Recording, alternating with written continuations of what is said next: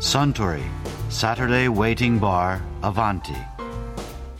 This program is brought to you by Suntory. スタンバンブーを一杯もらえますかかしこまりました。ドライシェリーにドライベルモット、それにオレンジビターズでしたね。このバンブーってカクテル誰が発明したか知ってます横浜グランドホテルの支配人だったルイス・エッピンガーというホテルマンですよね。おおさすがスタン。正解です。このバンブーは1889年に日本で発明され世界に広まったカクテルなんです、まあ、最近は日本式のラーメンが世界中で人気を呼んでいるようですが今から119年前にも日本で作られて世界で人気を呼んだものがあったんですね。そうですね。そうそう日本式ラーメンといえばこの間カウンターのすぐ向こうの席で新横浜のラーメン博物館の中野正弘さんが日本のラーメンのお話をされていましたね。今のようにいろいろなご当地ラーメンがはい展開していったのはいつぐらいから、これがですねいろいろポイントがあってですね、関東大震災とはい。第二次世界大戦なんですよ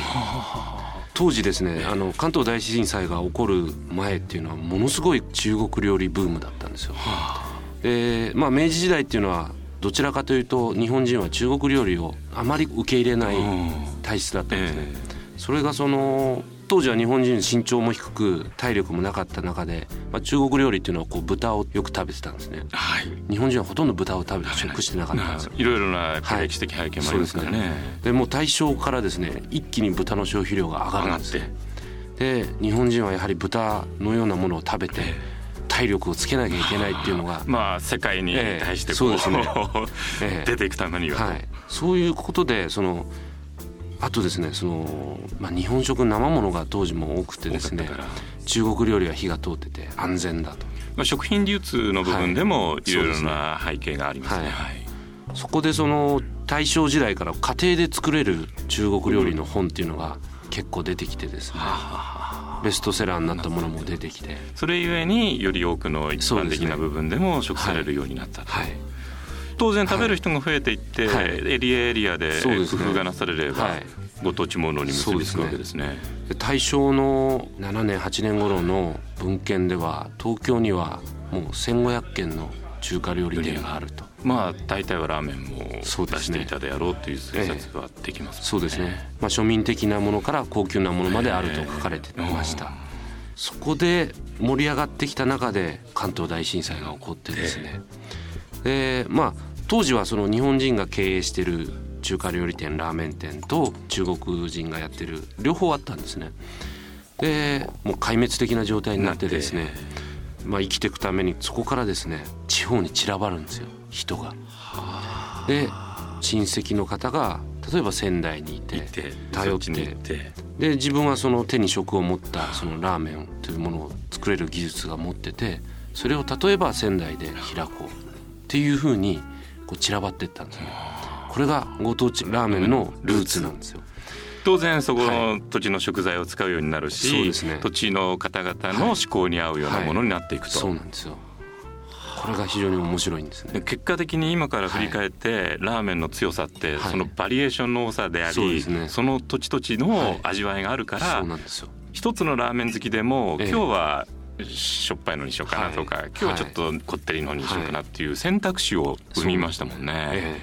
それからもう一つの大きなポイントになったそのはい。戦争の。えそうですね。まあ戦争が始まってまああのラーメンに限らず飲食物の提供っていうのがまあ禁止になってきまして。大変供給も難しくなったので。そうですそれでまああの戦争が終わった後なんですが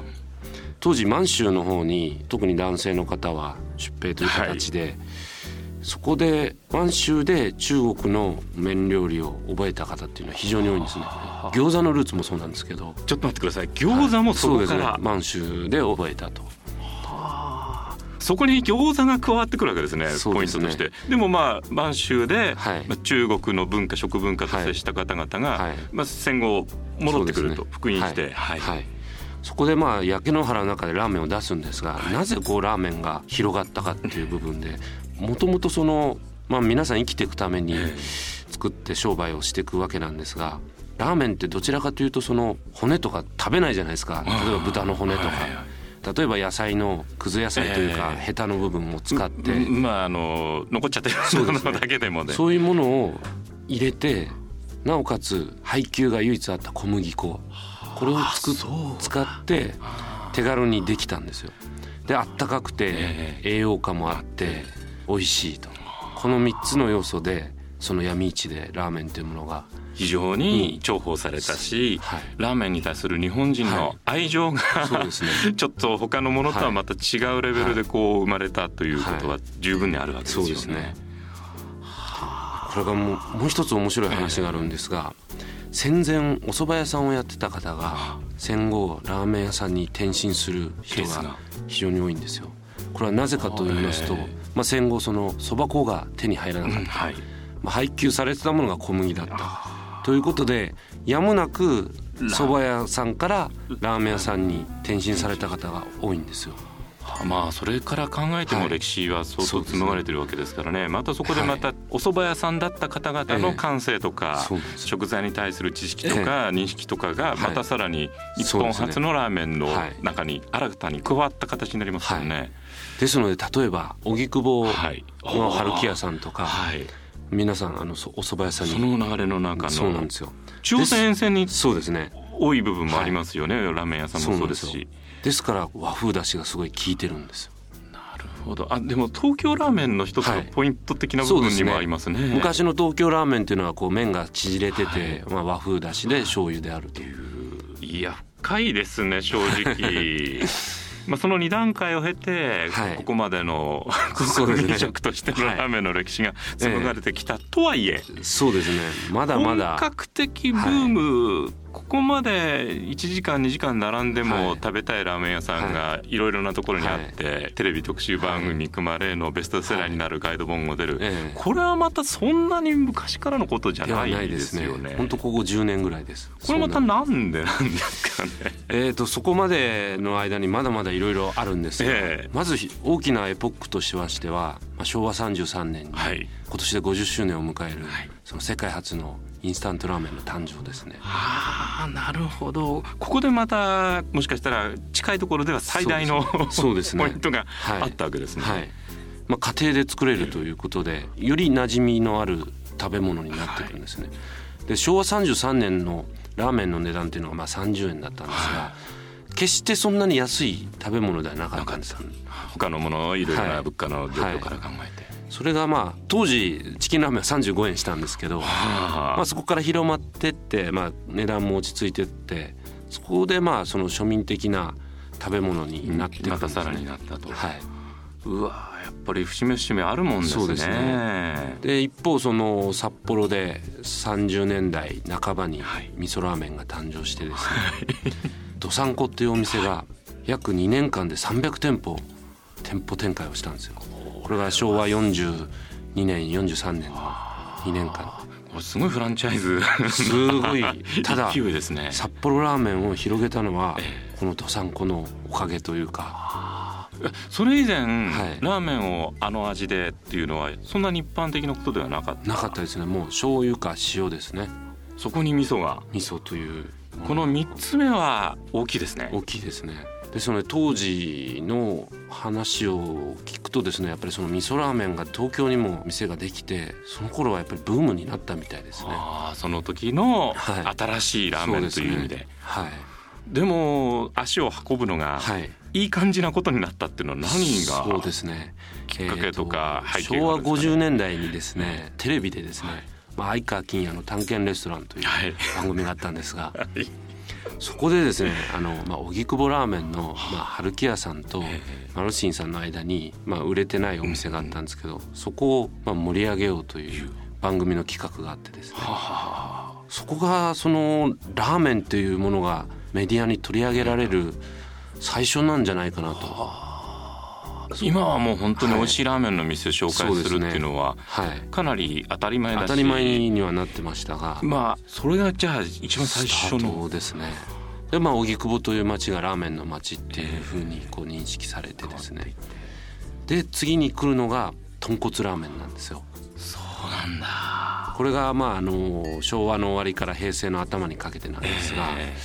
もともと東京に進出したのっていうのは昭和40年代に熊本の慶華さんが新宿に出してはいたんですがそこでそのまああの南電関電とかですね九州ジャンガララーメンっていうお店がどんどんと話題を集めて、はい、当時首都圏にとってはそのこんな白くて濁ったスープっていうような感覚だったんですね。僕のイメージでもそうですね、はい、そこで結構そのテレビで豚骨っていうものは取り上げられるようになりましたね。でまたその豚骨の食べ方が替え玉があったりですね、はい、言葉で言うとそのバリ方とかですね、はい、そういうシステムがすごい受けたんだと思うんですね。間違いなくそうですね、えー、ちょっと潰れる、はい、そういう要素が非常にあったわけですね、ちなみにですね、豚骨ラーメンという言葉は造語なんですよでこれも昭和50年代に誕生した言葉なんですね。えそれ以前豚骨の味はあったわけですよね。味はありました、えー、それに対して豚骨というふうについたのはこれは誰がつけたのかっていうのもかなり調べたんですけど分からずに。よく考えるとですね味噌塩醤油っていうのはこれタレなんですよ。そうですよね。豚骨っていうのはまあ醤油だれか塩だれを使ってるんですね、はい、本来。で豚骨っていうのは定義するならば、えー、九州の白濁したスープっていう意味合いなんですね、でほとんどのラーメン豚骨を使ってます。それで、まあ、澄んだスープもありますし、えー、濁ったスープもありますので、え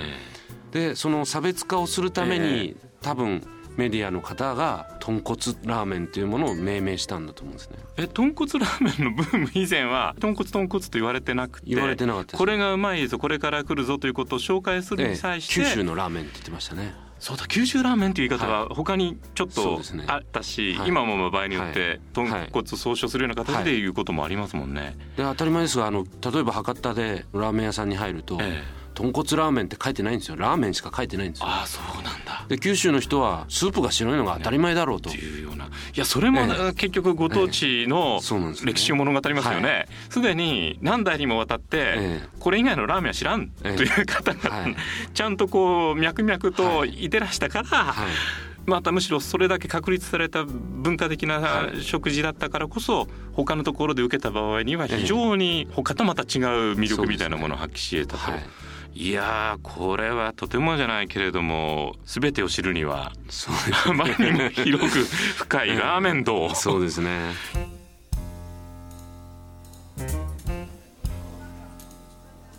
いや中野正弘さんのお話面白かったですね。あスタンバンブーをもう一杯かしこまりました。ところで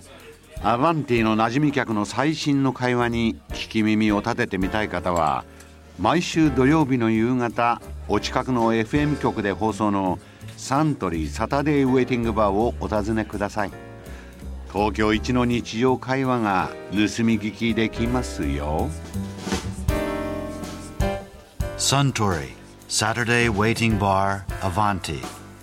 This program was brought to you by Suntory.